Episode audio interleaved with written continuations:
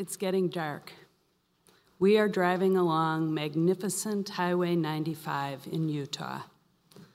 My spouse, Chuck, and I spent the morning and into the afternoon hiking an ambitious, gorgeous trail. And we've been on the road for going on five hours. We were getting close, but we would not make our destination. It was time to camp. I was hungry and tired, crabby and jabby. You missed that one. That would have been a good place.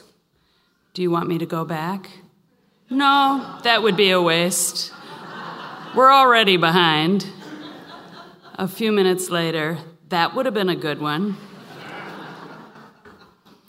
He missed the turn again, but pulls over, pauses, and says, I'm committed to finding a, having fun, finding a place to sleep and setting up camp. He pulls out. A few minutes later, he pulls into a tiny graveyard. Let's camp here. It was not super appealing, but we do have a fun evening, camped in a small rocky field next to two small graves. The lesson I learned is that by setting an intention, saying it out loud with no judgment, no agenda, and especially no lecture, Chuck changed the trajectory of that evening. Let's have fun has become a mantra between us. Last year, I read Marrow by Elizabeth Lesser. In this book, she tells a beautiful story of being the bone marrow donor for her sister. In the beginning, she says, There are three strands in the braid of this story my love for my sister, my love for myself, and my love for amor fati. Amor fati, a Latin phrase meaning the love of fate, or the love of the life you have, the one you are living.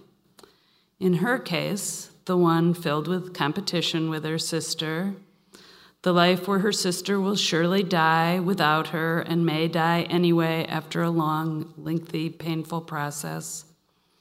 The one with pressing work commitments and a sister dying a drive's way, a day's drive away. The one, well, I think you get the picture, the life she had, her own life, love for that life. This little phrase worked its way into me. Love the life I have, this life. Now, could I do that?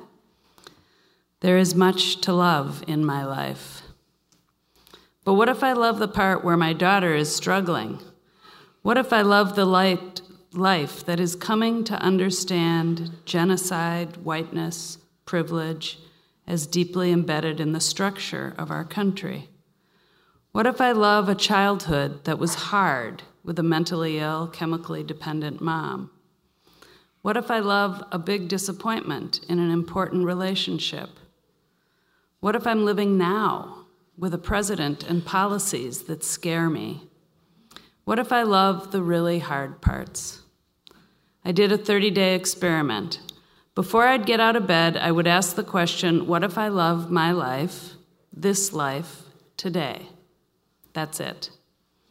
And this turns out to be almost as slick as camping in a graveyard. And what if I love this life now has become a mantra? Asking this question lets things change. I started noticing pleasure of caring for my mom. Resentment diminished. I was sadder about the relational disappointment, but less irritated Defensiveness, needing to get it right, and social justice concerns yielded to softness, patience, more tenderness for all of us. New options emerged. I found, for example, that I found when I ask, for example, can I love this life, the one right now with a sore hip, I often remember to rest rather than push on through. But can I love the life that I am living in the age of Donald Trump? Can I love a life that is embedded in behaviors that are killing the planet we live in? What about, well, some things seem just too hard to love. Perhaps I can just wonder what will emerge if I keep opening to loving the life I have. This one. I think it's a radical question. My experience is that having the intention to the love that having the intention to love the life I have creates room for joy. Lots of it in surprising places. I don't know how I will have fun when I'm cold, crabby, and sleeping in a graveyard. I don't have to understand how I can love the hard parts. I just need to step into the intention and be there in my life as it unfolds. Come, let us worship together.